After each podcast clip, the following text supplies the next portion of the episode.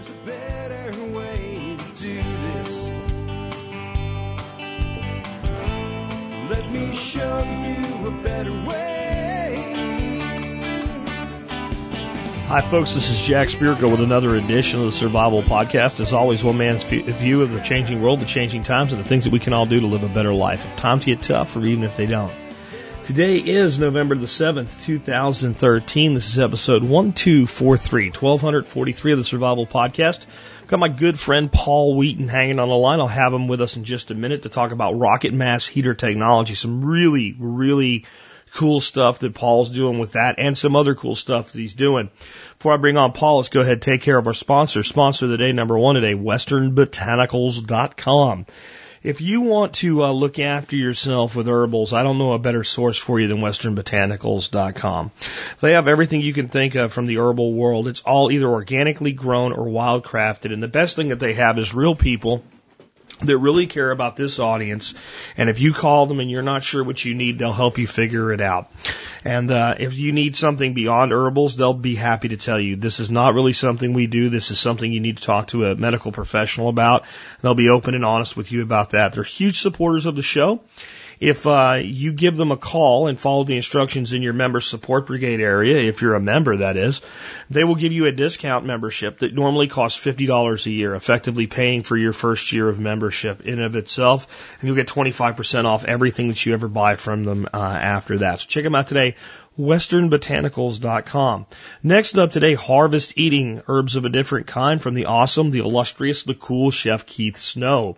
If you want to make your cooking uh, better and if you want to turn cooking into a life skill and really a prepper skill, check out what Chef Keith is doing. He'll teach you to cook seasonally and locally. And when I say herbs of a different kind, he also has some awesome seasoning stuff. He's got a great podcast, a wonderful YouTube channel. You'll find all of that and more at harvesteating.com. Last but not least, do consider joining the Member Support Brigade. If you uh, do that, you'll get exclusive content available only to members. You'll help support the show at a whopping 18.3 cents per episode. With that uh, all wrapped up, it's uh, my good pleasure now to say, uh, hey, Paul, welcome back to the Survival Podcast, man. Thanks, Jack. With It's that- great to be here. I always love having you on because you're always in a good mood. At least you pretend to be when you're on my show. If you're not, I never know. Um, and that makes for an exciting, enjoyable interview. We're here to talk about today rocket mass heaters. And uh, could you kind of just start out with what what the hell's the basic concept of a rocket mass heater? well, um, first I gotta say that maybe the reason I'm happy is my life is so damn awesome. And, um, so how can you not be happy? Uh, but, uh, what the hell is a rocket mass heater? It is a way to heat your home, uh, when compared to a conventional wood stove, because it's a wood burning contraption, uh, it uses one tenth the wood. Now, you would think that it therefore puts out one tenth the smoke, but it actually puts out one one thousandth of the smoke. And um, I know that your audience, they are very sharp-minded, and they're already doing the math, and they're saying, uh, I went out and I bought myself this 75% efficient uh, wood stove, and so uh, the claim that Wheaton is making now is impossible. It violates the laws of physics and math and things like that. And so, if you don't mind, I would like to take a moment to totally crush that position. Excellent, Paul. Go for it. All right. There's two ways to crush it. The most obvious way is take a look at your chimney. The stuff going out the top of your chimney is 300 to 600 degrees, and it's carrying all that smoke out. And um, so it's kind of like, wow, wouldn't it be convenient to have that 300 to 600 degrees, like I don't know, in your home, heating your home? So with a rocket mass heater, that's kind of what we do. We try to extract all the heat out and then the exhaust that goes outside is typically anywhere from room temperature to maybe 100 to 120 degrees. So we extract more heat out before it goes outside.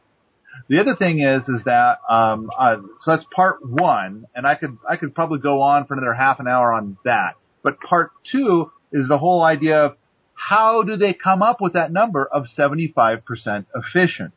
And it turns out that, that the beginning of it is, is first of all, when it says 75% efficient, it's actually 64% efficient.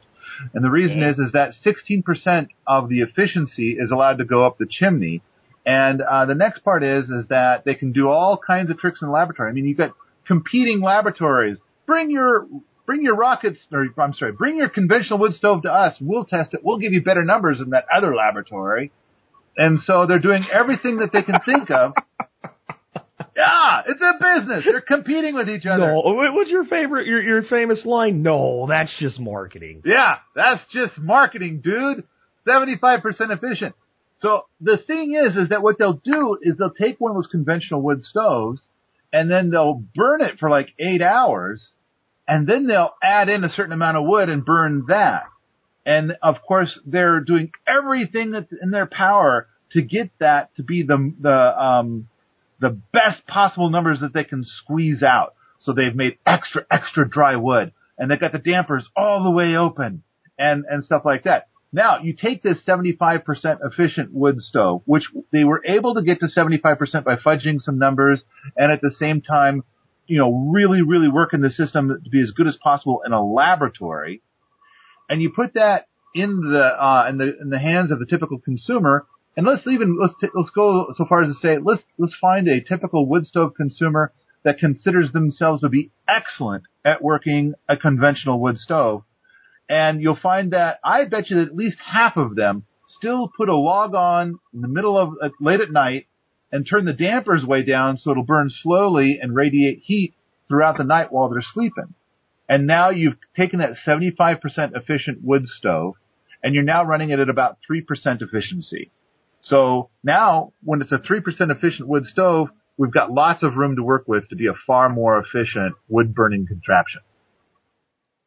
Well, that makes perfect sense. I I think that it's also that oh, when you look at well efficiency of what, so efficiency of burning the wood, but what about all of the exhaust that's you know created by the wood? If you if you look at what firefighters are doing, they're always worried about a backdraft where all of that smoke and CO2 up on the roof ignites and catches on fire. Correct me if I'm wrong, but these rocket mass heaters burn all that stuff. Ooh, that's a really good point. So another great one is, is like the next time that you have a chimney fire and then you race out of the house and watch your house burn to the ground, I want you to have this thought. Hey, you know what would have been really convenient is if I could have used that chimney fire fire like to heat my home comfortably rather than burn my house to the ground. And that's kind of what a rocket mass heater does. It burns the smoke. It burns the, there is no creosote. Of all the rocket mass heaters that I'm familiar with, I have yet to hear of a single report of there being any creosote. And it's because we burn it so efficiently. It burns, I mean, it's got all kinds of ways it does it, and it's so simple. Now, granted, when you look at these things, it's nutty. In fact, the first time somebody told me about a rocket mass heater, I kind of thought, that sounds like fairy dust to me. Because basically they said that you put your sticks into a hole. There's a hole you look down into. Hello! And you look down into the hole and, and the sticks go straight down. And you're thinking, if you're gonna set those sticks on fire, the smoke's gonna go straight up and fill the room with smoke. But it's really weird. It, the fire burns sideways. And, and I was, before seeing it, I was absolutely sure that that cannot be. But it does. It burns sideways. So the, the magic is, is that there's a stubby little chimney built inside to it. It's about three feet tall and it's super insulated. And once it gets warmed up, then it starts doing that, that powerful convective current, which is where the word rocket comes from. It starts pulling the air up. And so your, your wood sticks are sitting low and next to this little micro chimney and it, and it's sucking the air through the sticks, through the fire and up into this little chimney. And so, um, it's, it's wild. And so I put tons of, cause at the time there was no videos I could find anywhere of a rocket mass heater in action. So I went to a workshop. What was this? 2005. No, that, no, it was later than that. It was, uh, 2008. In 2008. And I videoed it and I put it up on YouTube. And my, my videos, I believe, are the first videos of a rocket mass heater. And you can see the fire burning sideways. And, um, and then it gets pulled up the chimney. Then, uh, a barrel, and you could use something other than a barrel for this job. And so I've seen them where people had them custom made and they're very pretty.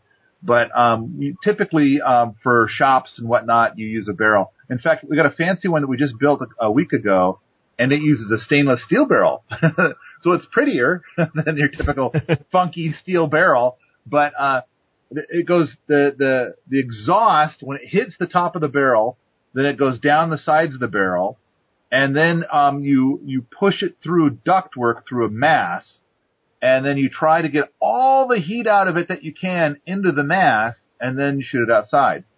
You shoot the exhaust outside. So this is not. I keep getting people that seem to think that when we talk about a rocket mass heater, that the exhaust goes into the house. I think while it's possible it could be clean enough to do that, I think I, I've, everyone I've ever seen shoots it outside, and that's what I. I would advise that people continue to do that. It might be clean, but it's clean CO2 and steam. And if you get enough CO2 into an area and you breathe it, you go to sleep, and then you don't wake up, and then people have to turn you into a Hugel mound. So I would I would Yeah. prefer that you put your exhaust from any burning implement outside. I, I, I agree, and in fact, uh, we've had some people that are saying, "Oh, I'm going to put it in a greenhouse," and and uh, growies love CO2, and don't do that either. And No. uh, uh, you're, I mean, it's it's like yes, there are systems out there that add a little CO2 to the air in a greenhouse, and they have experienced better results. But that's exceptionally carefully measured CO2. Yeah, or it's something simple like your flock of chickens has access to part of the greenhouse, and that's a lot less CO2 than burning wood. I, yeah. Well, even more than that, somebody's going to walk in there and put more wood in there, and then they're going to die. Die. Yeah, yeah. yeah. Dying is not, that is not care of people. Yes. Uh, uh, note note to self: don't die. Um, I'm not. Yeah, skip skip the dying part. So yeah, definitely route the exhaust outside. Um, although the origins of the rocket mass heater are with the rocket stove, and the origins of the rocket stove are in Africa, where people are uh, uh, burning fires in their home, and they're not into that whole chimney thing. And so Yeah. they just open the front door, and all the smoke would go out. So the rocket stove they found would be uh, would burn far cleaner with far less wood, and and so it got it was a big hit in Africa, but they still do it inside, and it's like even Yeah. I you know, but then here in the United States when we do rocket stoves, we do them all of them are are outdoor rocket stoves, um, and and I think that that's that's an important thing. We need to stick to that. Good idea. Keep doing Yeah, that. those folks over there, what they're doing with a rocket stove is less damage than they had done before to themselves, not no damage. It's not a good thing. Exactly. And they're also in huts with all kinds of holes and, you know, thatched roofs or whatever, and they're not in a well insulated, you know, modern style home where you will easily kill yourself if you do this. So yeah, I'm with you not doing that. You brought up rocket stove, and I think that a lot of times people get confused because they think, well, rocket heater, rocket stove, and they're not the same thing, but they are. Like the rocket stove is a component of the rocket heater. It's where the exhaust goes that kind of changes the equation, right?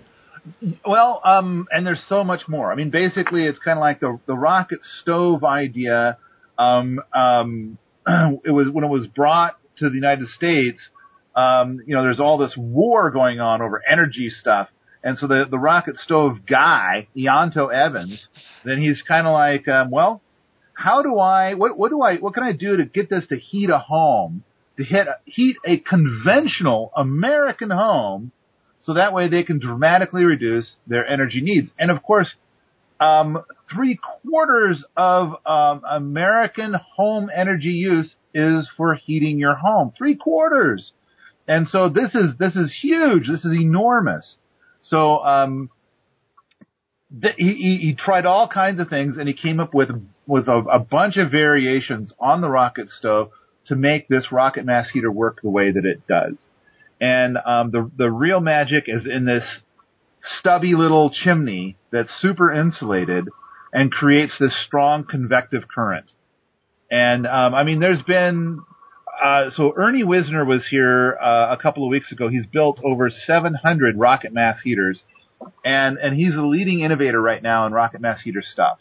And, uh, and and so basically, there's some basic recipes that you do to build a, a, a decent, a well functioning rocket mass heaters, and it's it's kind of been comedy how all these people, it's like they hear about a rocket mass heater and the first thing they want to do is, is before they've even built one, the way that like Ernie would say to build it, or I would say to build it, what they do is it's like, I'm going to make it better. And, and they come up with what we call freak shows of flaming death. And, and, but it's, but they're sure it's better. And then the worst part is that they say, look, I made a rocket mass heater. No, you didn't, man. You made a disaster. you, you made something really scary. Um, so uh, we've, we've had guys where the, the heat riser, I mean, this thing that's this little chimney, they've decided to make them horizontal. And so, so now it's like they think, they think they have a rocket mass heater, but their heat riser is horizontal. So it has no way of being able to get those convective currents. Well, doesn't rise mean to go up? That's what I always thought. so I don't know what they think that they were doing, but they they're sure that they they know better than the rest of us. And then so we have seen some bizarre stuff, and and uh, people calling it rocket mass heaters. And it's kind of and so Ernie's famous line is, "Okay, why don't you build that in your backyard first, and just try it out and see what happens." Which normally means that Ernie is sure you're going if you put it in your home, you're going to die. But you know.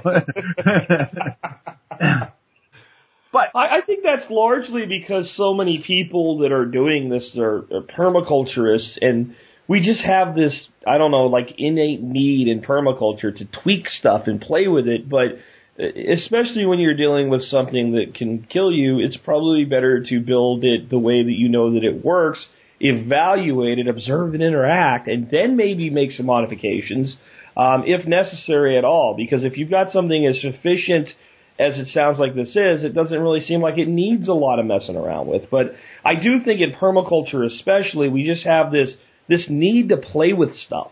And in some instances that's very, very good and it leads to a lot of new ideas and function stacking and other cool stuff. But in certain areas like we we've done that, right? So like you know, we're not going to build a swale on a nine degree pitch, right? So we, we, we know how a swale works and we might make it a little bigger or a little smaller, but it's going to be on level or it's not a swale. I think rocket mass heaters have certain ways they work, and if we change that, they're not rocket mass heaters anymore. They're, you know, either poorly designed things that don't work really well or potentially great ways to burn your house down. Well, I think beyond being a permie, which of course I want to count myself as a permie, beyond that, then uh, I think that farmers, all farmers, have to be innovators, or else they're not going to be farmers anymore. I mean, Correct. it seems like every day there's something that goes wonky, and you need to. And it's like, well, I could fix this the right way, but that'd cost four thousand dollars. Yeah. I have seventeen dollars, but I Yeah. do have a lot of baling twine and a bunch of crap up in the in the boneyard there. I think I could cobble something together to fix this for now. and and so this this kind of innovation is definitely required all the time. And so we're we're so it's not just something that's limited to permies. I think all all farmers everywhere have this, and permies too. Um, and so there there is that. At the same time, I, I do it does seem to be a theme that that people feel like they get it, and then they're going to go and innovate, and uh, then they fail at innovation. Um, and but then their failure is happening in their home. Um, on that note, on this terrible on this note, I have to confess that we just had uh, two rocket mass heater workshops at my place, and um, uh, the first one was to build three innovative style um, uh, rocket mass heaters using this pebble style that I came up with, and um, uh, and then on top of that, Ernie and Erica very much like to shoot the exhaust out the roof, and I believe that we could get more efficiency by shooting it out the wall. And um, so, but there's problems with shooting it at the wall. And so basically, it's kind of like, okay, so we're going to make three rocket mass heaters that are going to, we know, have problems. And then we need to fix those problems in order to be able to further push forward rocket mass heater knowledge. So, um, we're, we're, we're currently doing that. Uh, we've got one rocket mass heater, in fact, one that's just three feet from me and is warming this room as we speak. Um, it it has both one out the wall, one out the roof, and then uh, a lever that switches it back and forth to use either, and so you can see it real time. Like, okay, it goes from working to sucky to working to sucky. Okay, all right, we can see how much it sucks. Um, and so hopefully I've, I've got some ideas on how to make this awesome, and uh, in the next few weeks I'll, I'll start implementing those. Cool. So let, us talk about like, well, we've talked about how to build one the wrong way. If someone wants to do this, um, what's the right way to do this? What, what should they be doing? Ooh, um, well, we've got lots and lots of recipes for right ways. Um, uh, we do, we just, I mean, of course, there's the book that's been out that's now, oh, I think it's like eight or nine years old. Um, and we've come a long way since that book. And a lot of the, they had a lot of issues with the stuff in that book. Um, Ernie and Erica have put together plans. Um, we now have the four DVD set, which, which you, sir, are the supreme executive producer with bacon, cheese, and sparkles. I got lots of sparkles too. I was pretty excited about all my sparkles. so, did you like the bacon confetti and the fireworks? Definitely. I mean, first of all, bacon, right? So you can't you can't ever do anything with bacon that I'm displeased with. I mean, so I think it turned out pretty good. I mean, the, so we're talking about the four DVD set, which you can get at stoves2.com. And um, when we did the Kickstarter for it, uh, it was basically we recorded a a workshop, and then people said, "Hey, could you like send us a copy of the video or something, or or could you video it? Could you please video it for us and send it to us?" And it's like it just started turning in this massive job so we did a Kickstarter, and we thought we'd get like 20 people that would be like, okay, I'll pay for it. And we got uh, 900 people who bought the four DVD set. And a lot of them came from the Survival Part podcast. And so we made Jack the, the supreme executive producer with bacon, cheese, and sparkles because of that. So, um, so when you watch the, if somebody were to buy the DVDs and watch it, then they can see that. But um, I have to warn people, it's a crappy recording. I was holding a video camera. but I, I, the, the information's there and, and we've gotten a lot of reviews that have been very positive that, the, about the content. But, but everybody's mad at me about the, the creativity and Bart, the guy that does our videography work, he says I'm not allowed to hold a camera ever again. but I would, I would agree with that. They make this thing, Paul, it's called a tripod. I, and I camera goes on there and then you don't have to hold it. You can just point it at something. It's it's it's really cool. I wouldn't call it a permaculture tool, but it kind of is because you know those laser level things. Those go on tripods too. Well, I, I actually the camera was on a tripod the entire time. Oh, okay. About about two thirds of the time, I was using the tripod as a monopod um, uh, because I had to keep moving around and moving around and moving around. Got and uh, but there were a few times when I used it in full on tripod mode, and then that's when it's really still. Um, uh I think the thing that most upset people was that I didn't go around and put microphones on everybody or something yeah. like that. So it's like, yeah, well, I suck at this, okay? but I got the damn video, and so there, so there, it's done, it's available. Okay, so and now and now at stoves2.com you can go and buy it and stuff, and uh, and you can see it. But but in that one, to answer your question, we're showing people how to make them. Um, and uh, but but the funny thing is, is that when we were recording that a year ago, it's like we had made a big leap forward in uh, this this concept that we call a shippable core. And so the idea is that we could take these materials, put them in boxes, send them to somebody, and then the hardest parts are taken care of and um, and it's like then we lined up somebody who was going to be the manufacturer and distributor, and that didn't work out. And we lined up somebody else, and that didn't work out. And we lined up somebody else, and that didn't work out. So um, we're we're currently in this space of like all kinds of people saying I'll do it, and no one's doing it. Um, mm. and and it's like uh, so w- right now I think we've got two or three different people that are all each saying I'm going to do it, and it's like okay, you know what? At this point, I'll just believe it when I see it. So um, um, in this last workshop, we're still doing these shippable core things. In fact, I just posted something out at Permies.com where I've got pictures of a do-it-yourself shippable core um, that I made, which is just sitting in a wooden box, and then you just take it up and you hook it up to your mass, which has got the duct in it, and that's it. Um, and I used predominantly clay and perlite and some fire brick to make this. Oh, and wool, clay, perlite, and wool mix. And um, so, a couple of important points that a lot of people seem to uh, overlook. One is the wood feed um, is needs to be about 16 inches tall.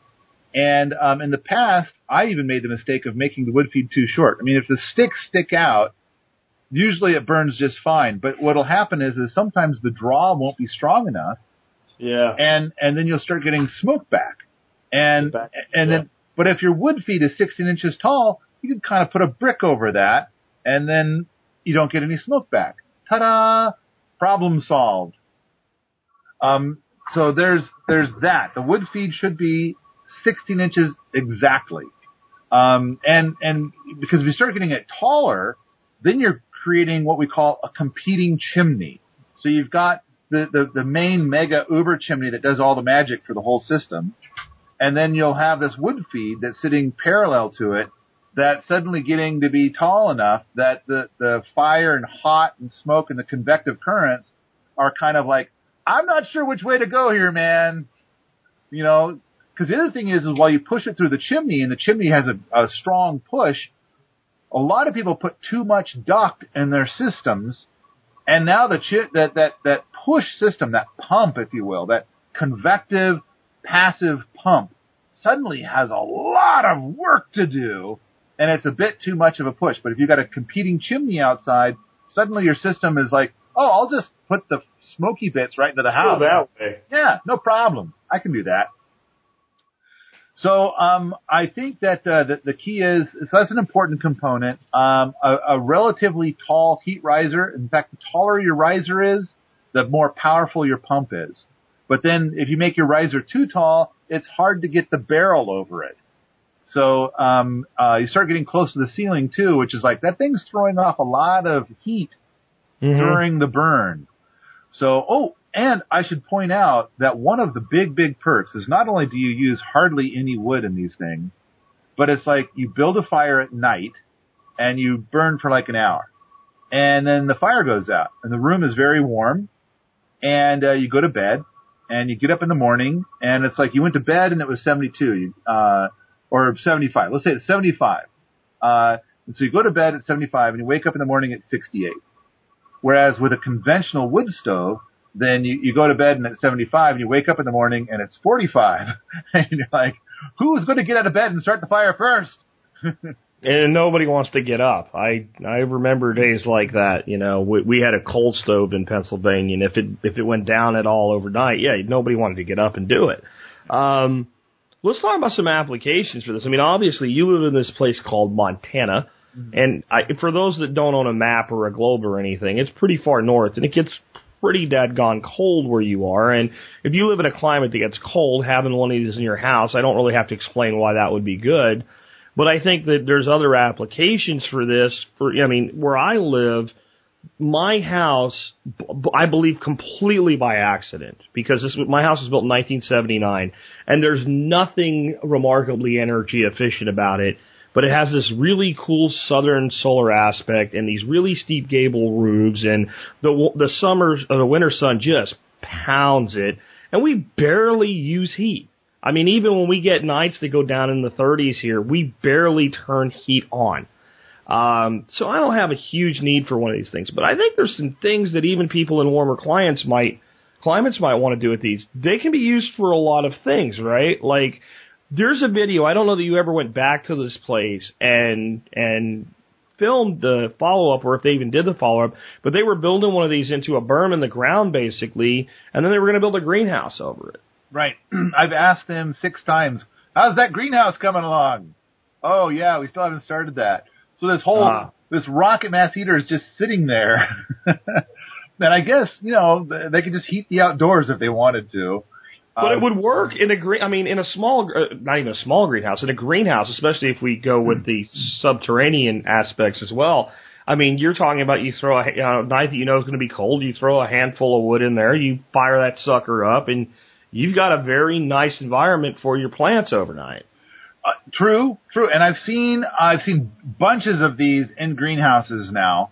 Um, I personally am not an advocate of the greenhouse at all, but um, for those people that do the greenhouse thing, I, I would strongly advocate that you look into Mike Oehler's designs for greenhouses. He's got that book about the uh, about greenhouses in kind of a pit design, and then combine that with a possible rocket mass heater, and definitely, definitely, definitely exhaust it to the outside. Don't try to exhaust it inside. Um, and so, but but the thing is, is that yeah, if you want to do something where it's like I'm going to raise tropical plants in Montana in a greenhouse, then um, I, I would think that uh, the merging of these two things is wise.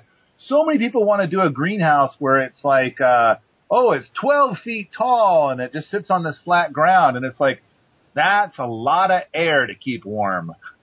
Um, and and so, but the pit design that Mike Oehler comes up with has very little air in the greenhouse, and uh, and the and the pit goes down so deep that it starts to do some of that heat exchange that's down in the pit. So it it ends up being like it's difficult for uh, the greenhouse to get colder than freezing. It's it's not impossible, but it's difficult. Just Sure. just from that.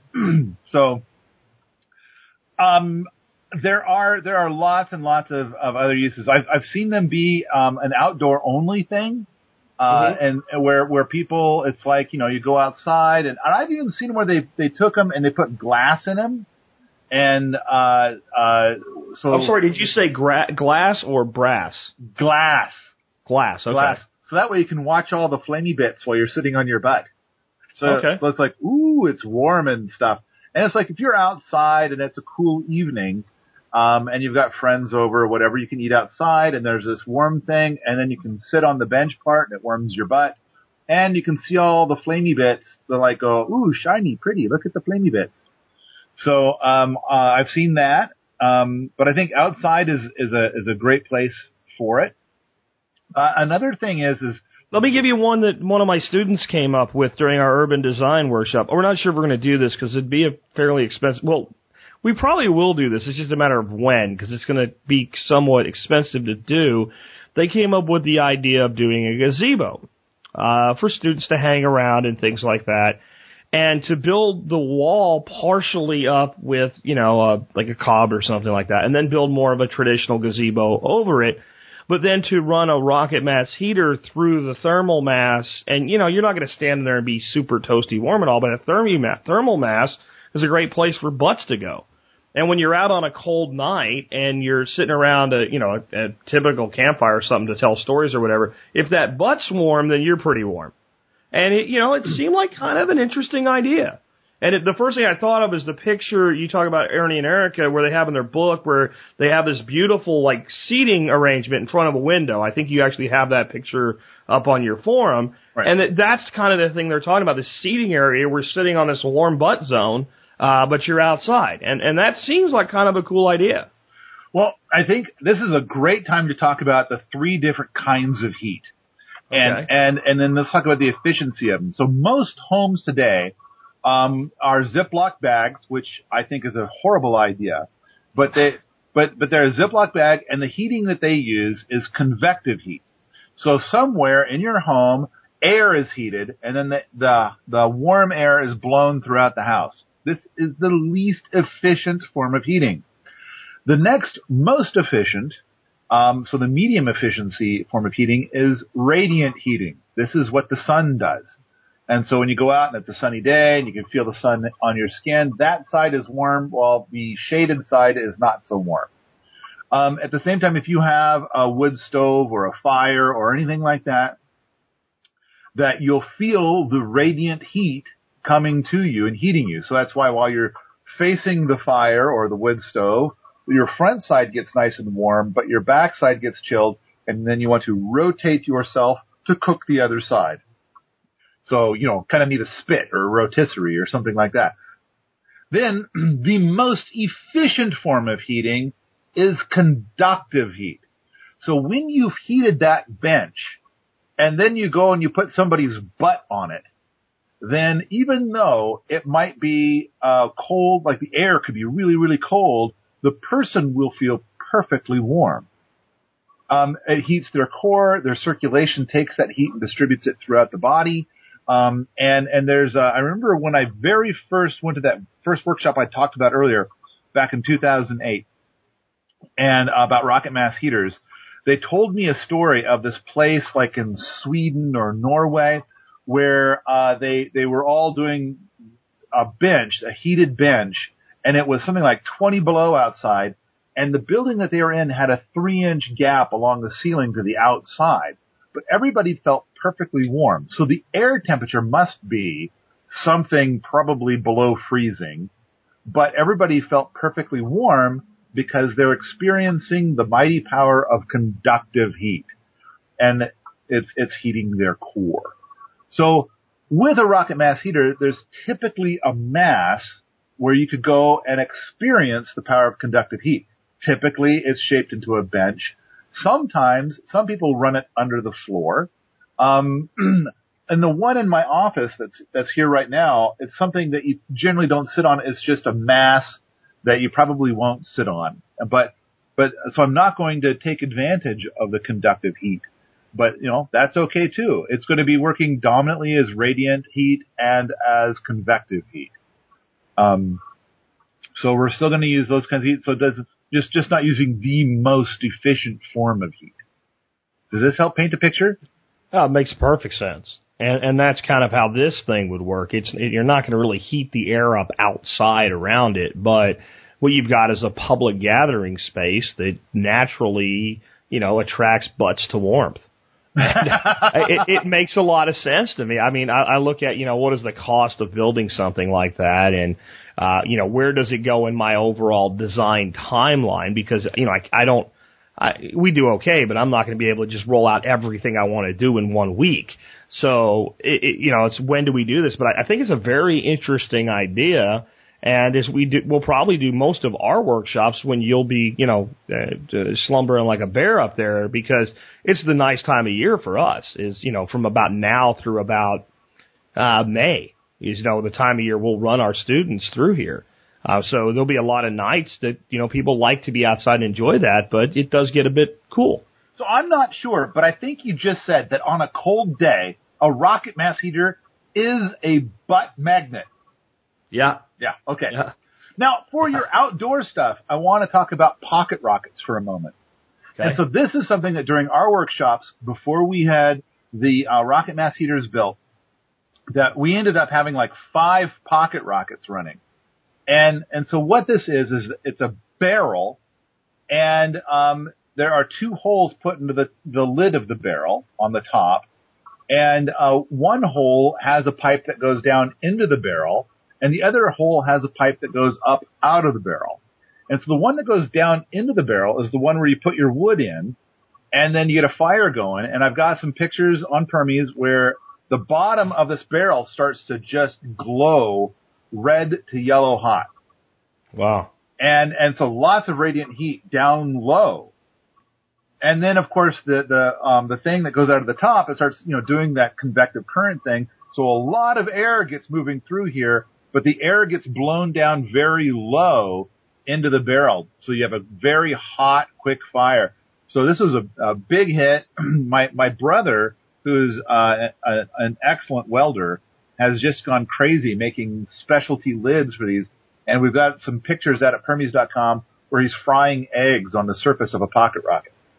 That's awesome. I, I, I'm just looking at some of your pictures on your forum right now, Paul. I'm not finding any of them running, but uh, the forum thread I found was first try, and I just see it. It's pretty simple.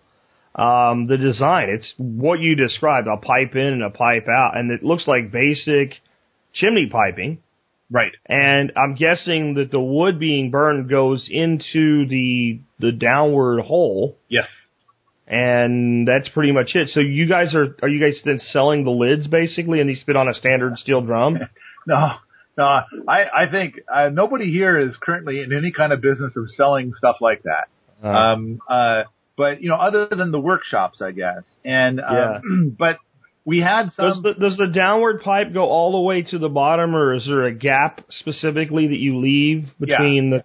there's like a five to six inch gap uh, to the bottom, Uh, and so the heat can go and the smoke can go. Okay. Yeah, so the air, the air can go. So the you know the the air movement because you're you're gonna. I mean, a lot of the rocket stuff, it's all about creating a strong airflow, a strong convective current, and with with strong. I mean, imagine if you will that like you're looking at your conventional wood stove, and you've got like um, I don't know, you've got your air compressor there, and then you start blowing air onto your fire. What's going to happen?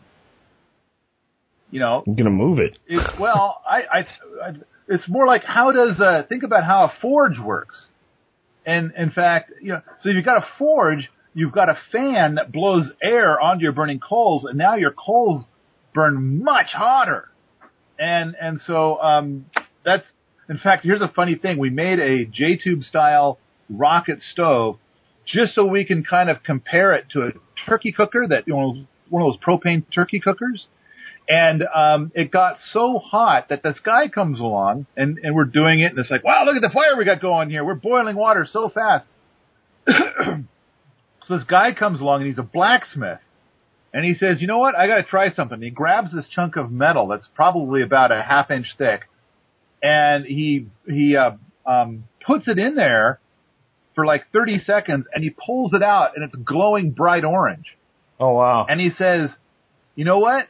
I just spent a big gob of money buying coal for my forge, for my blacksmith stuff. Yeah. And it's like, I'm going to return it somehow or sell it to somebody else.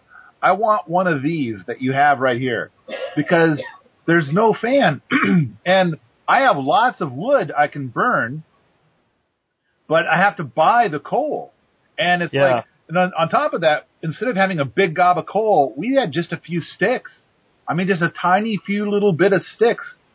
Oh, and that reminds me, some people heat their homes with nothing more than the sticks that naturally fall off the trees in their yard.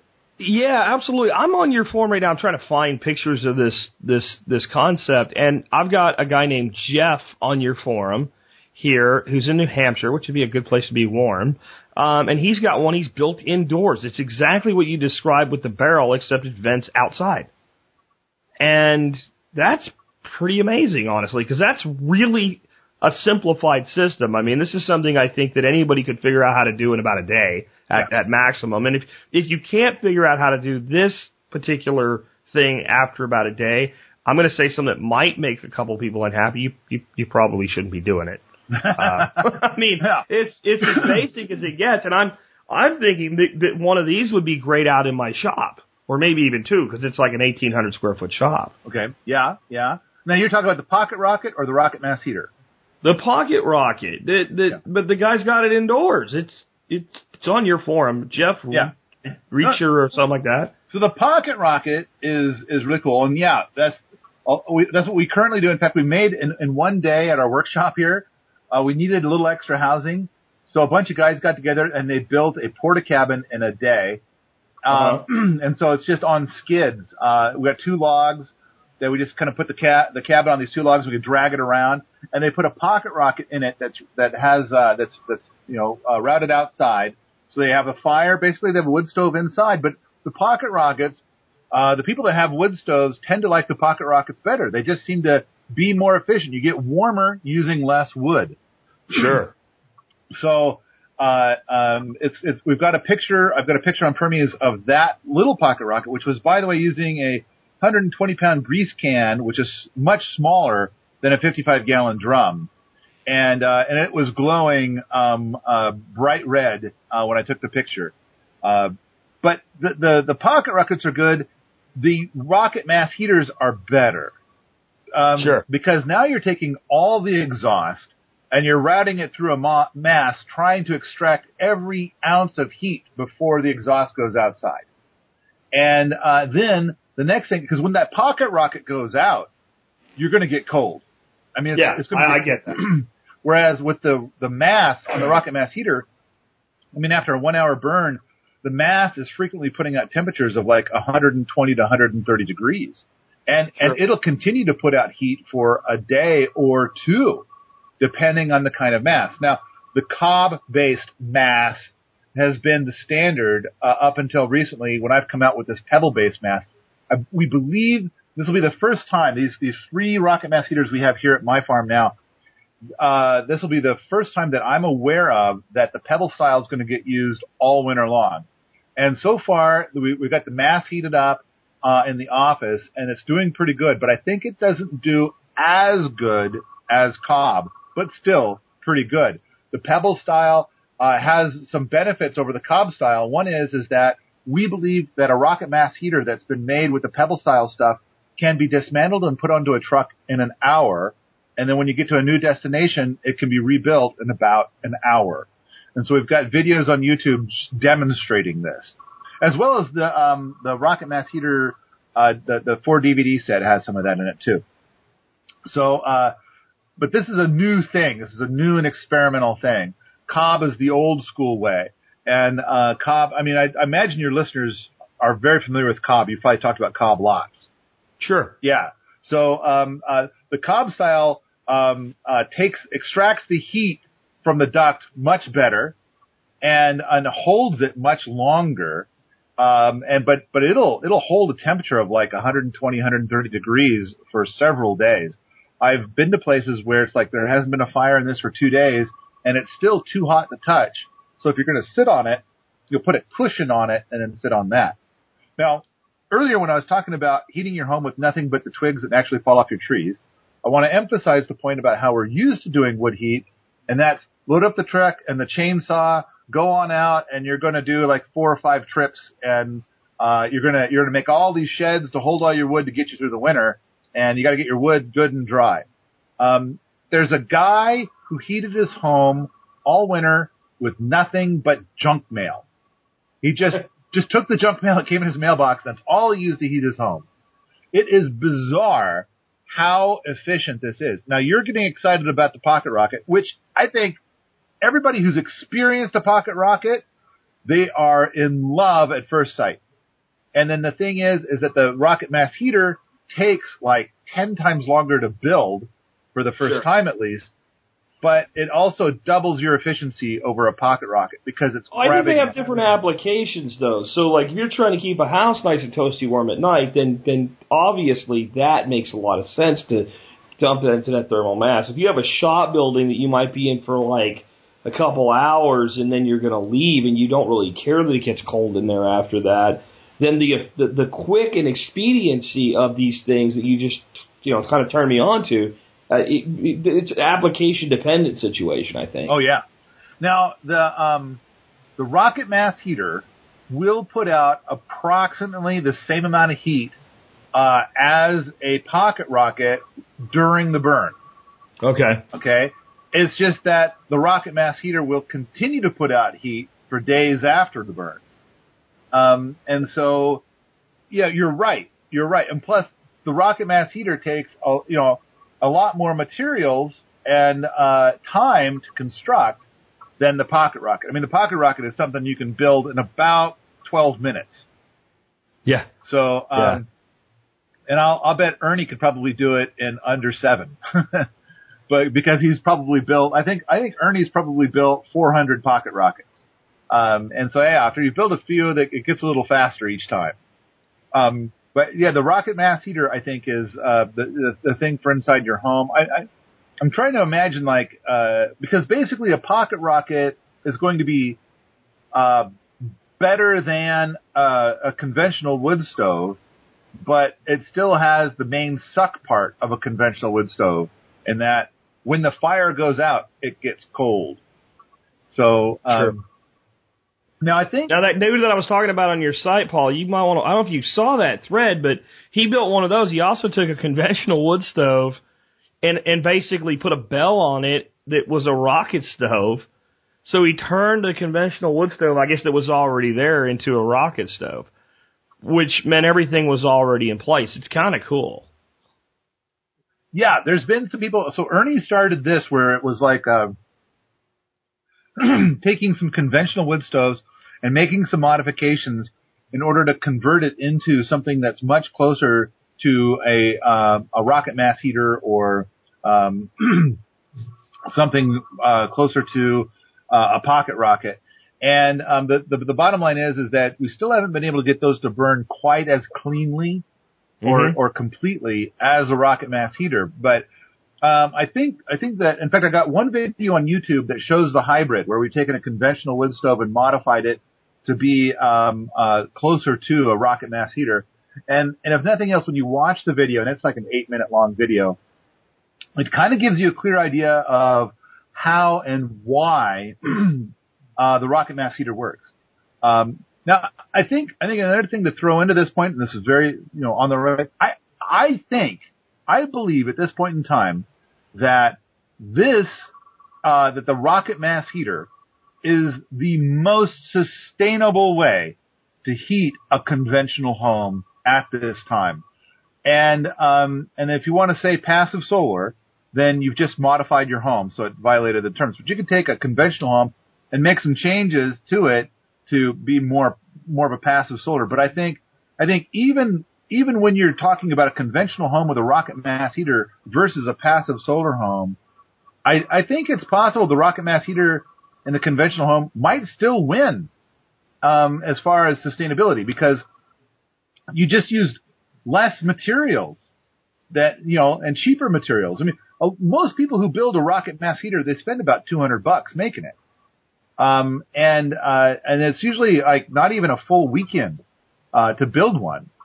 Well, and we have these things called clouds. I don't know if you've ever seen any of them, but they're these great big puffy things, and sometimes they roll in for a really, really long time. And anything solar, passive solar, solar photovoltaic, whatever, it, it, you know, it doesn't work as good when these big cloud things. Again, I don't know if you've ever seen one, but they they come around once in a while.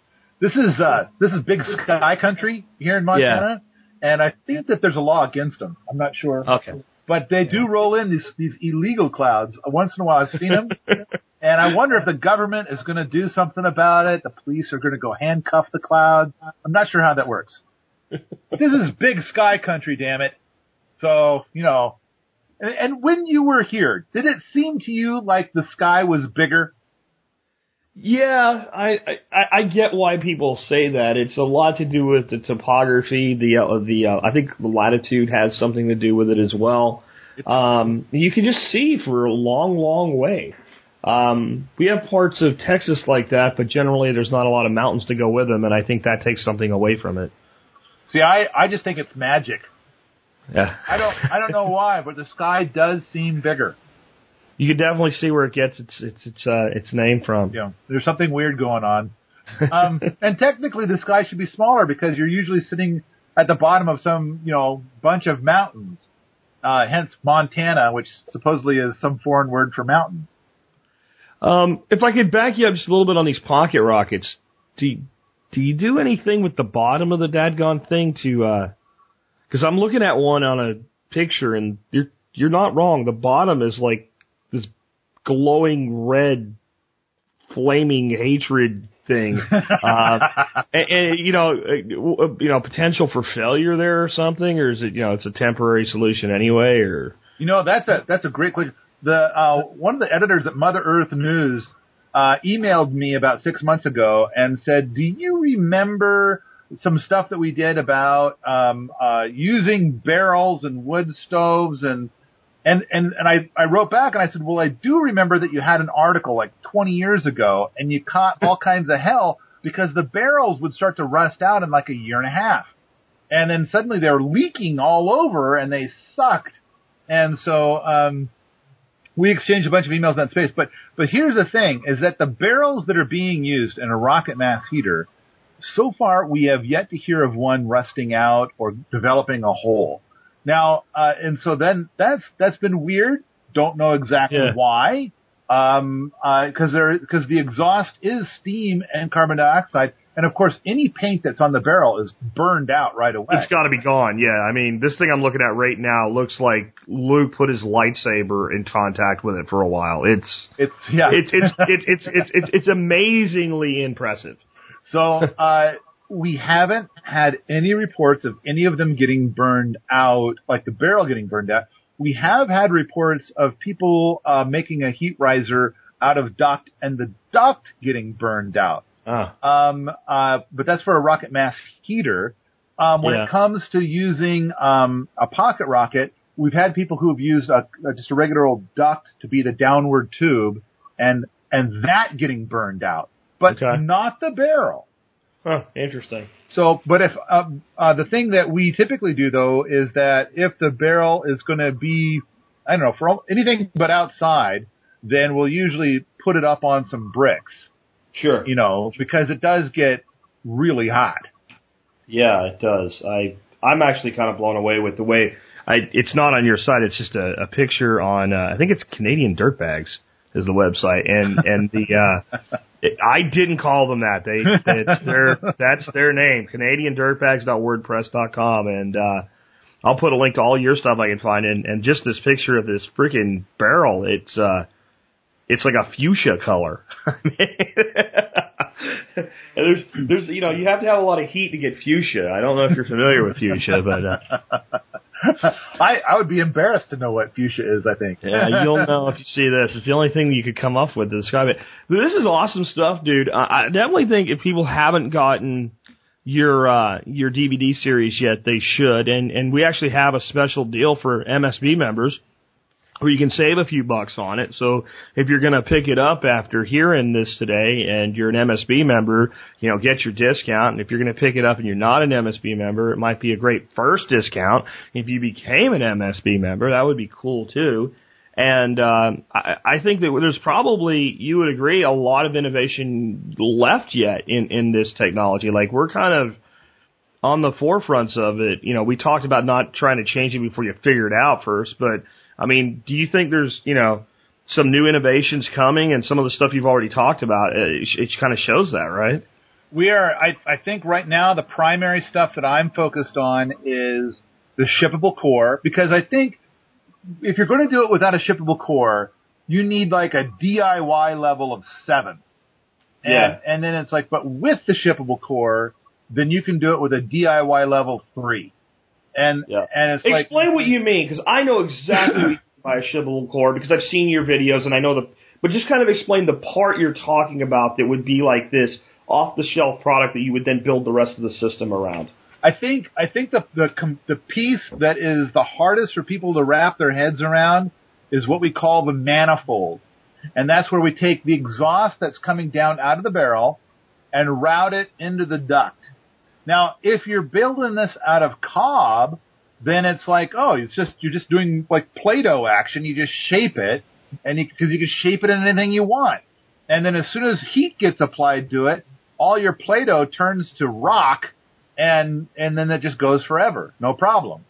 But um, and so people with a DIY level of seven are like, no problem, I'm going to totally do that. But then people with a DIY level of three is, are like, I don't get it. What? It's it's like it's baffling. Um, so I think the other thing is is is like we're talking about a, a bunch of interesting things here all at once.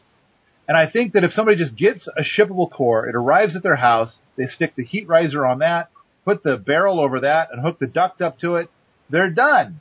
It's it's easy. Everything from there is easy. For you know, for on the duct, you need a mass. Is it going to be cob or pebbles? You choose, and um, done. That's all there is to it. But then, if you're going to make the core yourself, then it's kind of like, well, the dimensions need to be just right for this to work. And um, we don't go into it in detail in the DVDs, but we do go into it in detail on the plans from Ernie and Erica's site. We go into into a, a lot of detail on the uh, on the book that's eight years old, um, and uh, I think we talk about it a lot at the forums at Permies. Now we've got a forum called Rocket Stoves at Permies, and there is tons of discussion there on this. And uh, oh, and I should I should point out that if anybody ever has a question about any detail on rocket mass heaters, that post it at Permies. If you don't receive an excellent answer within 48 hours on any topic anywhere on Permies, post to the Tinkering Forum and say, I hereby invoke the 48 hour rule. And, and and then point and then make a link to your thread, and then we either I will answer it myself or I will find the expert and bring them in and have them answer that question. We want to make sure that every question that that's posted gets an excellent answer. And um, so this is this forum is extremely active with a lot of people that are doing a lot of innovations, valid in- innovations. Um, unlike if you go out to YouTube, it's hard to tell who are like like. There's a lot of people saying, "Look what I am making," and that's what the video is. I am making uh, what I call a rocket mass heater, and then Ernie and Eric and I will watch it, and it's like, "No, you're not. you're totally not. You're making you're making a mess." Here, here's a tip if it's welded metal, it's not a rocket mass heater. So Ah. if your if your uh, burn tunnel or wood feed are metal, it is not a rocket mass heater. If your heat riser is metal, it's not a rocket mass heater. I mean, the thing is, is steel melts at 2600 degrees, and we're trying to get temperatures that exceed 2600 degrees. So it's like, um, yeah, liquid steel does not a riser make. Um, so there's a lot of people that are like, oh, look at what I'm making. And so it's hard to differentiate between the, uh, the actual rocket mass heater stuff and the freak shows of flaming death. Well, again, that's another reason I think that people that are really interested in this should pick up your DVD series, Paul. Um, I think we've we've beat this topic pretty hard. Before we uh, before we sign off, do you want to talk a little bit about maybe some of the other things that you're doing in uh, uh, Wheatnopia or whatever you're calling it up there in uh, in your your new uh, kingdom uh, in uh, in Montana? so uh, here at the laboratory, um, we've got. I mean, one of the things is any any day now we're going to get the permaculture playing cards back from the printer. Um, you've already told your people about that on, on Yeah. previous podcast. And uh, but we're we're just waiting for the printer to get done. I they did send me a uh, a deck that's like for for sampling and, and and stuff like that. I don't know if you can you can hear that. So I've got a deck here. They are of course beautiful and profound. Uh, but for the fun things we're doing, the Wofati, the first ever Wofati is almost complete. Uh, you had me do a podcast about the Wofati a couple of years ago, and um, my my brother will be moving into this in a couple of days. Um, awesome. and this is a structure that is um, nigh invisible. On the outside, it looks like a hillside with trees and shrubs, and when you're inside, it looks like a log cabin with lots and lots of um, uh, glass. And Awesome. and in Montana, it should require no heat whatsoever. Um, and if you were to build this in, say, Florida or someplace really hot, it should be a, a, a something where you don't need any air conditioning whatsoever. So Well, this is something I'm definitely once you get it finished, gonna I'm gonna have to hop on a plane again at some point, come up there and, and really take a look at it because as we're working at putting together Perma Ethos, one of the things we we're really kind of surmising is taking this to an off-grid community because a lot of the well, you know, the guy that shows up goes, "I'm here from the government to make sure you're doing everything correctly." He goes away, and uh, and a lot of sustainability comes from that as well. So uh, that, that's something I'm very interested in because I've heard you talk about one, but I've never actually seen one get built. So the fact that you are that close is awesome. well, we've got gobs and gobs of pictures of it under construction at permies right now. And uh, the the the big thing is is that this does not. In fact, we're specifically we we very specifically picked a spot that is not south facing. This Oh, okay. this is not passive solar. We don't want any passive solar touching this thing. No passive solar is allowed. This is annualized thermal inertia. And so we want to use the heat from the summer to heat this structure through the winter. That is the mission. So Well- we've got that. Um, for the workshops, we needed some showers, so we built a, uh, uh, uh, four showers on skids, so we could drag the showers around wherever we wanted to, to put them. And uh, we, we built a compost pile, and we we put a bunch of uh, tubing in the in the compost pile, so the hot water. Uh, and, and in fact, it was in two days we had very warm water, and on the third day we had water that was so hot it would scald you. Um, and so uh, that's what we used to heat the showers. We also had a little sink there. Uh, we also have uh, two uh, porta poopers, um, and it's got a guy's side and a gal's side. The gal's side has urine diversion. The guy's side doesn't. Um, and the idea is no urine in the system. Um, and uh, um, what else we got? We've been building. Oh, you did the Porta Shack. So the one picture is the um, uh, the, the, the Porta cabin. It's got a little pocket rocket in it that's glowing um, reddish, orangish, and um, we built that in a day. Uh, so like at 9 a.m. it was this stick on the ground, and so basically we put on log skids and we we drug it around to put it where we wanted it. Um, and we, and now it's been uh, christened the Love Shack. um, so, uh, um, oh, I think one of the coolest things we've done is in this audit, we call it the auditorium, but it's really just a really massive shop. Uh, we've, we've got these shelves that are 12 feet tall and then 8 feet wide and 4 feet deep and, um, on casters. And we can roll them around wherever we want. So at one point in time, um, we did the, the um, we had some construction still going on and needed the space in the auditorium uh, and at the same time, we're doing a rocket mass heater workshop.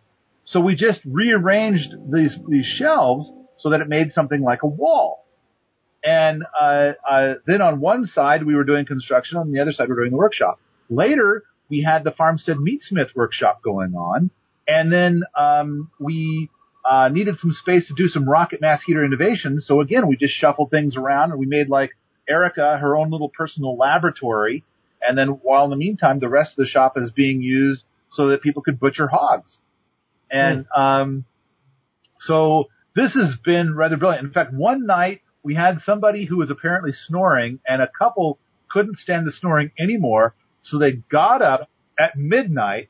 They went down to the auditorium and they just put an air mattress on one of the shelves and they slept there.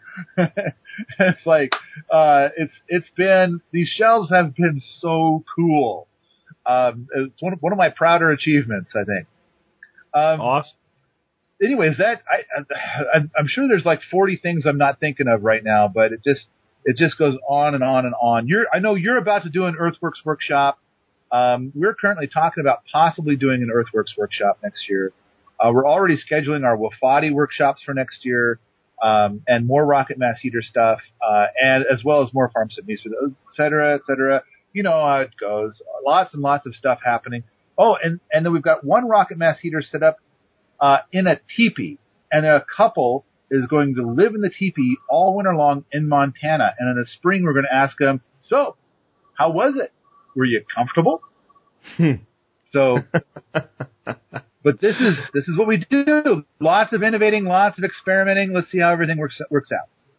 Cool. I mean, that's what it's all about. Is there's so many things yet to be discovered, and I love what you're doing.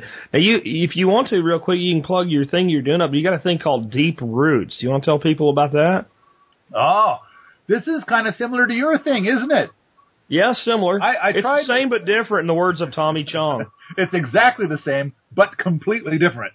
Correct. Yes. Um, so what we have is, is something where people can get an acre uh, for twenty grand, and um, uh, but they have to have listened to at least ninety percent of my podcast so that they can decide whether or not they can tolerate my tyranny for the rest of their lives.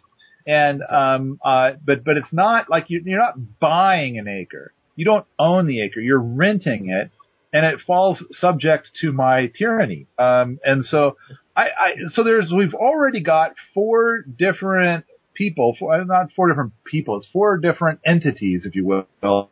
So three couples and one individual who have signed up for this. And, um, and we, I mean, we, I just got the property a few months ago. Um, and the idea, I mean, a lot of people, they go out to try and buy property somewhere. And first of all, it's like, okay, you're going to have to shell out 80 grand just for bare land. And then, oh, by the way, your next door neighbor loves to spray everything and, but don't worry, they'll give you a notice when the overspray days are going to happen. They'll let you know. Yeah. And, and it's like, and you're going to get oversprayed and there's really nothing you can do about it. Um, every property has all these problems from your neighbors. And, um, and not to mention the fact that, you know, the Department of Making You Sad wants to show up and tell you how you're, you're not allowed to do whatever it is you want to do. Sure. Um, so yeah, bring in cue Joel Salatin. Everything I want to do is illegal. So in this particular case, we have uh, 200 acres, and um, uh, and we're surrounded by, Forest Service land or um, uh, you know timber company land. Um, and so on the 200 acres, and it's like somebody can have their acre, and so they're they're thoroughly surrounded by my empire. Um, and but then this is only for people who think that whatever it is that they want to do is well within my comfort zone. And um, and and so it's all started with the idea of that thing. I, I don't know if you ever read about my husp stuff, but what I wanted is I wanted people to come in and they have an acre and they get to express their artisan view in seed and soil. So, you know, it's like, well, I think that the way it should be done is with lots of swale. And the next person over is like, well, I think it should be lots of ponds. Next person over is, I think it needs to be lots of this other, whatever it is. And so then each person can express their view, their position. Because I, I think that the problem that we have in so much of permaculture is people want to be collaborative. And I don't think it should be collaborative. I think what it should be is each person is an individual and each person has individual artistic thought. They have a vision and I want to see those visions happen. I want to see what somebody's vision is like and, and then I want to steal their ideas, of course. And I want everybody to steal everybody's ideas on the property. And then all of this innovation can move forward much faster. I think that designing things by committee is the death of innovation. And so I want to have a place that can facilitate creative thought. Does that help? I, you know. No, that makes perfect sense. That's why, you know, it's the same but different. Our, our concept is also broken down to an acre.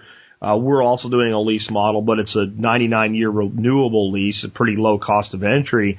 But it's the same concept. We want a, a, a component of the of the property to be a community component where people can you know share resources and things like that. But everybody has their own place, and if you want a Wofati, go put one in. If you want to do a tiny house, go put one in. If you want to build something more conventional, go put one in. And, and, and we're going to try to do everything we can to make the Department of Making You Sad not show up. Yeah. Right? I mean, that's, that's what, you know, there's the public facing side and they can come there and this is for members only and I don't think you need to go there. And, well, how, what kind of subdivision? It's not a subdivision because nobody owns the land. We own the land and it's just one big piece of property and people stay here and they have a right to stay here and go by. Um, with the, the concept that there is a lot of advantage, let's say, if you have an acre, well, you're not going to put in a four acre lake, right? But one person doesn't really need a four acre lake exclusively to themselves. So if we put in a four acre lake and you can come there and look at it and use it and fish in it and go out on a boat on it or take a walk around on it or, you know, partake in the ducks that are upon lake for consumption and things like that, that's great. And you still have this place where, because what people always say when you talk about these communities is, I don't want to do things the way you do. I want to do things the way that I do. And our belief is as long as you're not harming your neighbor, do as thou wilt. And, you know, if you bring the kind of people in, I think, you know, you and I have different, uh, overlord capacities, but anybody that would be willing to come there and deal with me probably isn't going to be bothering, you know, Bob across from them or what have you. And we have a resolution methodology for that, which is I really hope that I don't ever have to do it, but I will. Uh, and you might not like it. I think you have the same philosophy that, you know, they cut the baby in half like King Solomon or what have you. It would be much better if you two could figure this out for yourselves. I I, Uh, I think that my overlord thing is far more devious and evil than yours. So you'll be Yes. the kinder, gentler overlord. Yes. Um, uh, mine is not for 99 years. Mine is for um, uh, until either party wants to end the relationship. well, there's always that. That that's that's something we make allowance for. You're not stuck for 90 years. You're guaranteed. Uh, it's it's it's a way to give a person. So let me tell you what got me into this this this way of thinking.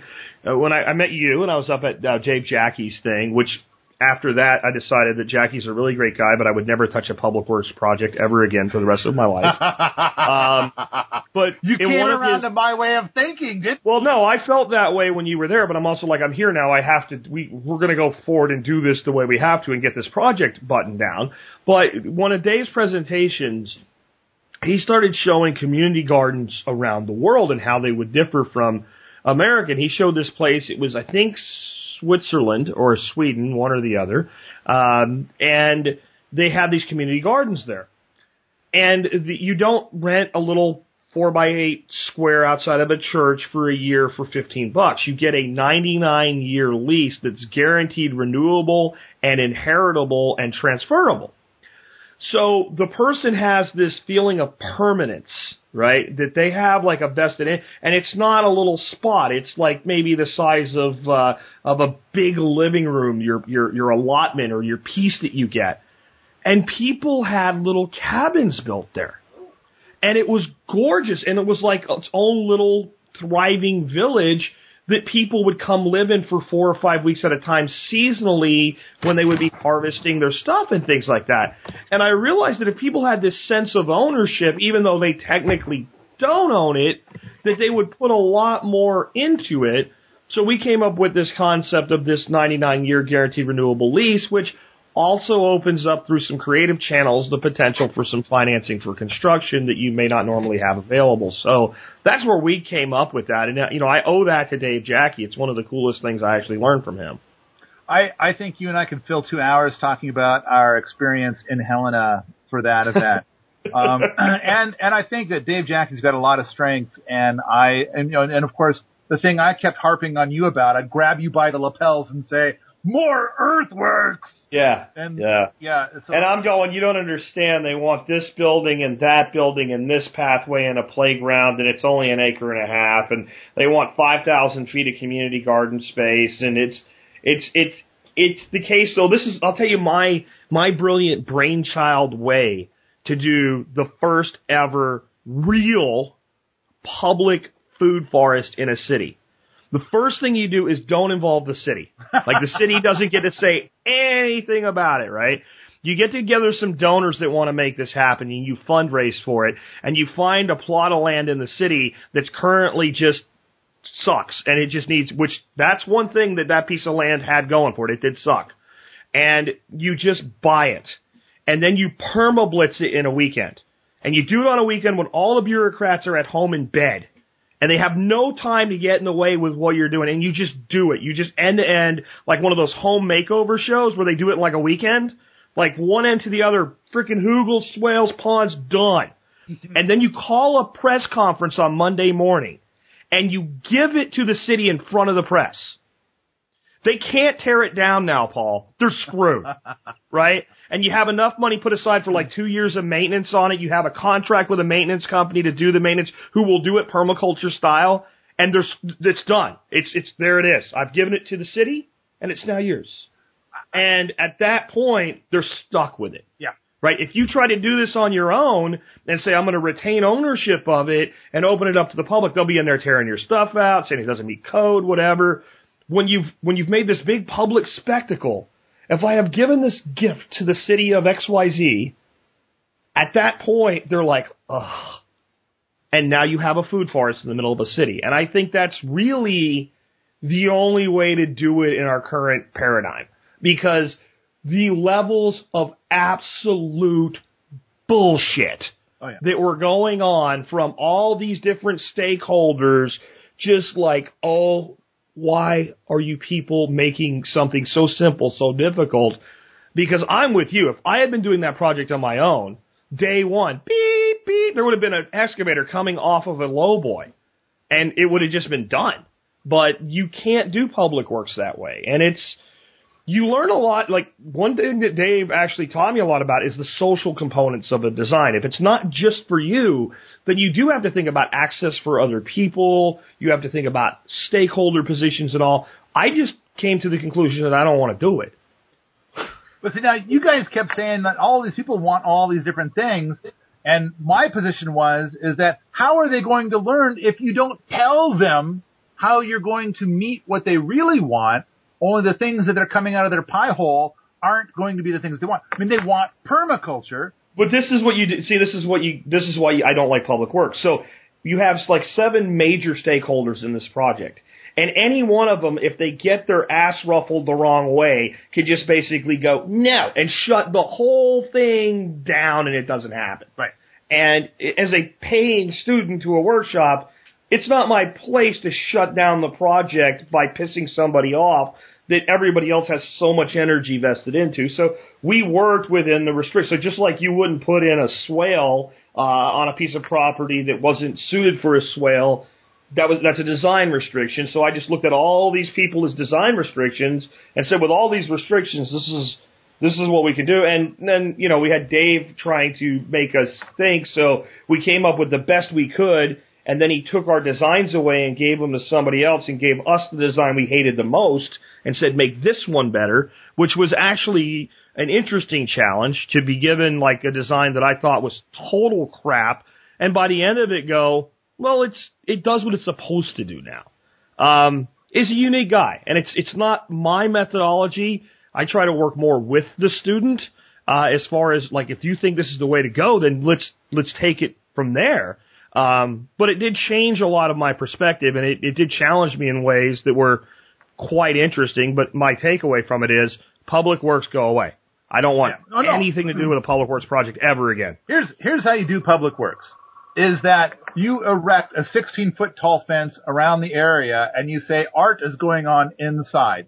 There is an artist at work. You don't get to look until it's all Yeah. done. I mean, th- this is how innovation has to work. and I mean, Yeah, like, but it doesn't work that way. In when, software when development. taxpayer money gets involved, everything has to be approved before it gets done. That's why I said the only way to do it is to do Right. it and then give it to them. Well, we were just talking a moment ago about how everything innovative is destroyed by committee. And, Yeah, and I'm sure it's destroyed by government too, Paul. which so is there which is a big community. I mean, big committee.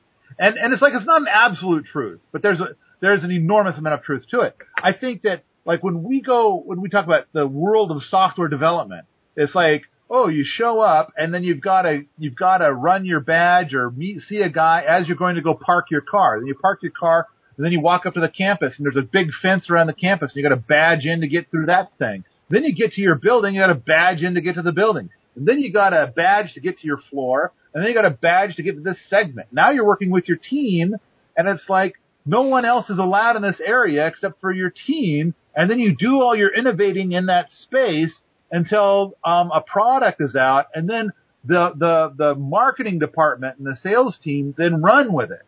And that's that's how it's done. And so it's like the thing is is that if you were to do all your innovating out in a place where the public can come and look, you'll get shut down in a day.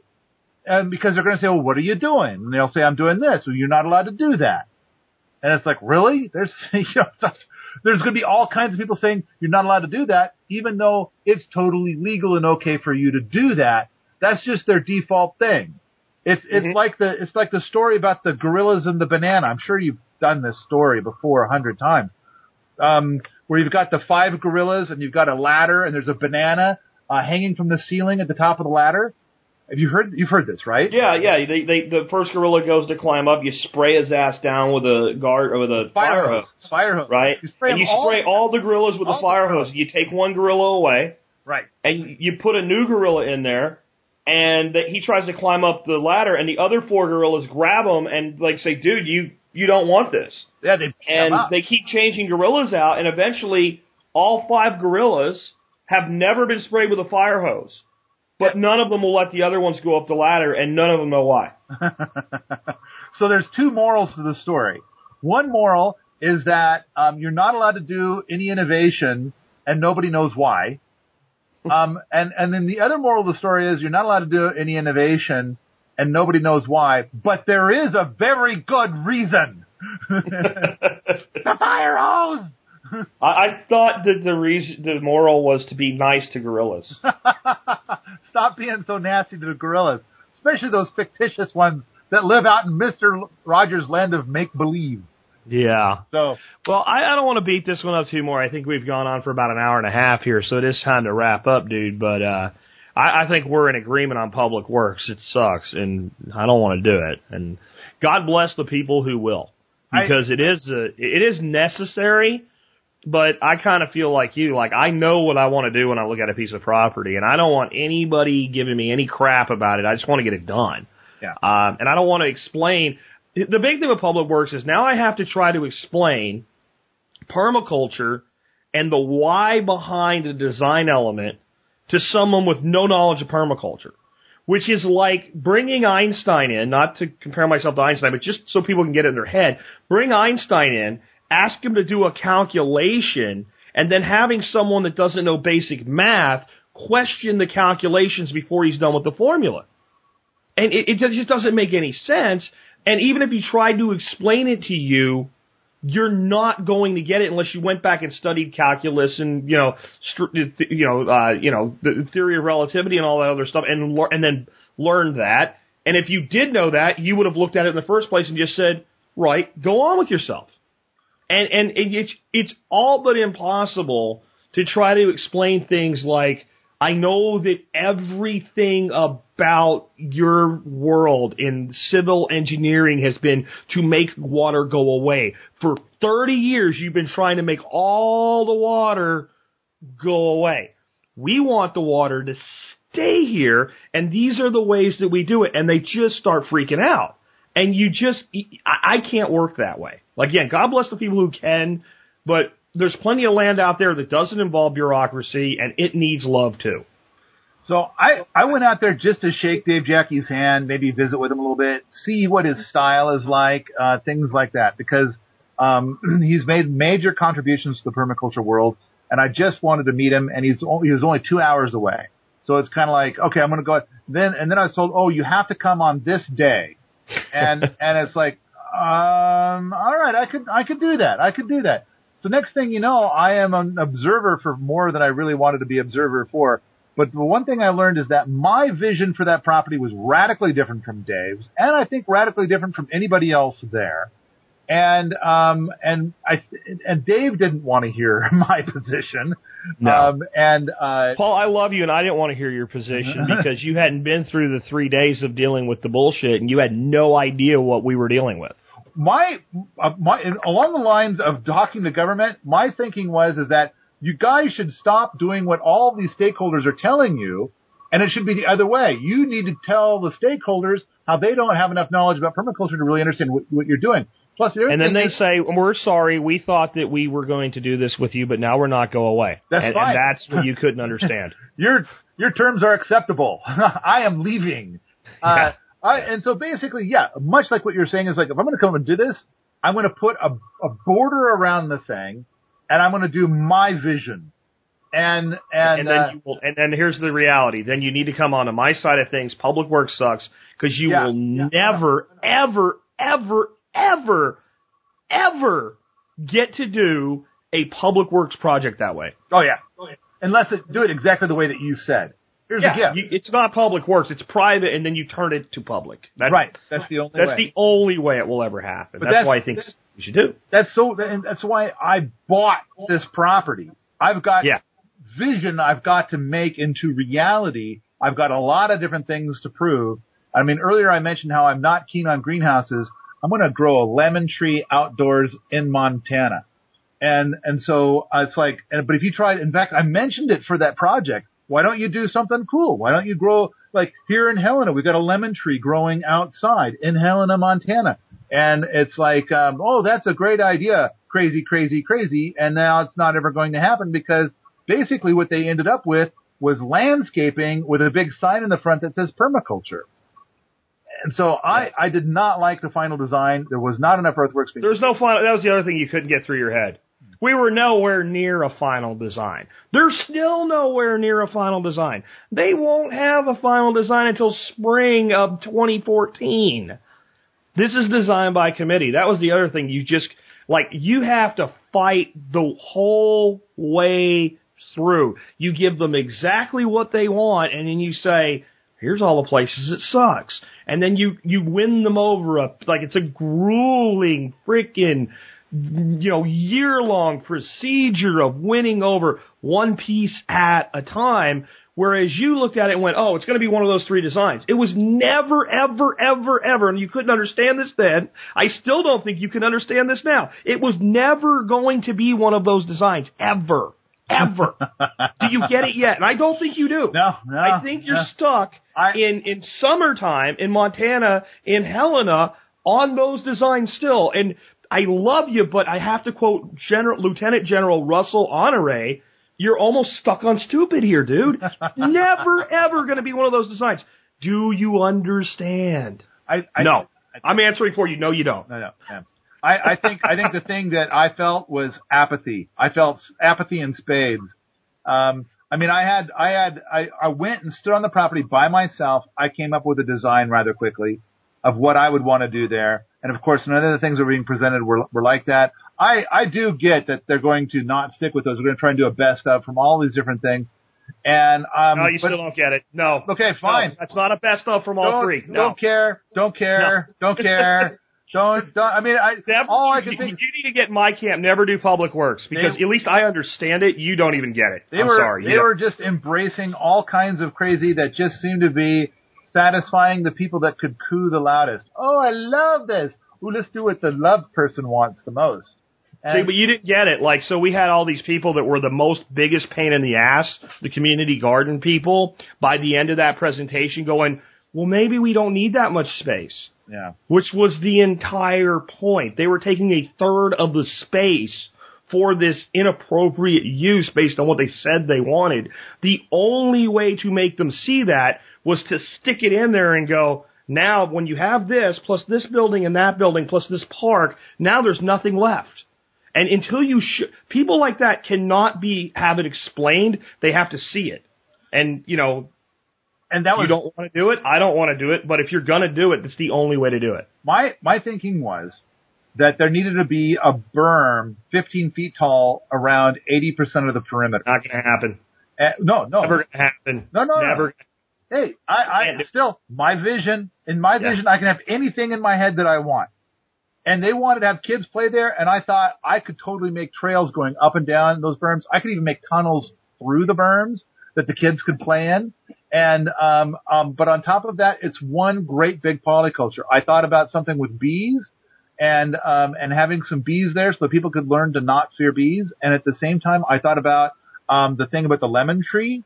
And um, there's all kinds of stuff that I thought I could do there. Plus, the other thing is, is that there is slope to that land, and I thought they need to open the bottom up to be not bermed, so that way the cold air will drain out.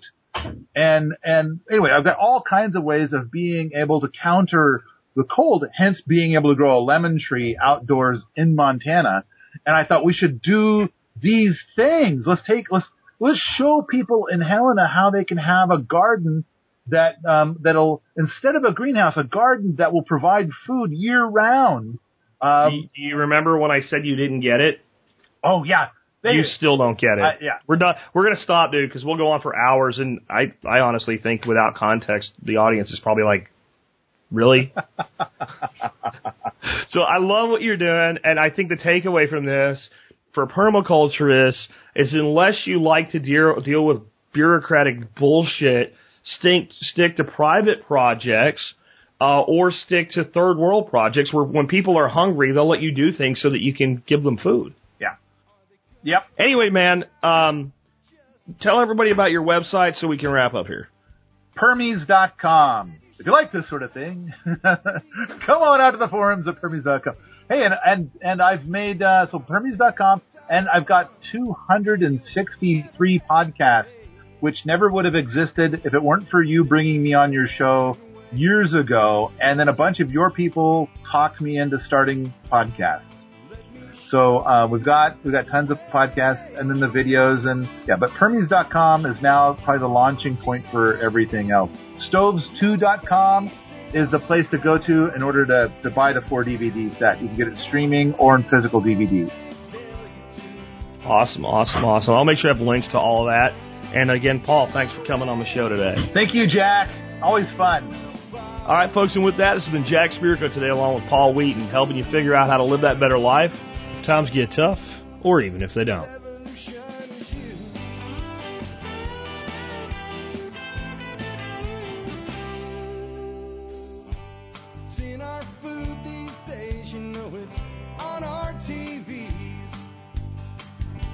Sometimes we forget we are what we eat. I don't know the answer. It's like there's nothing I can do. Price we pay, I guess, we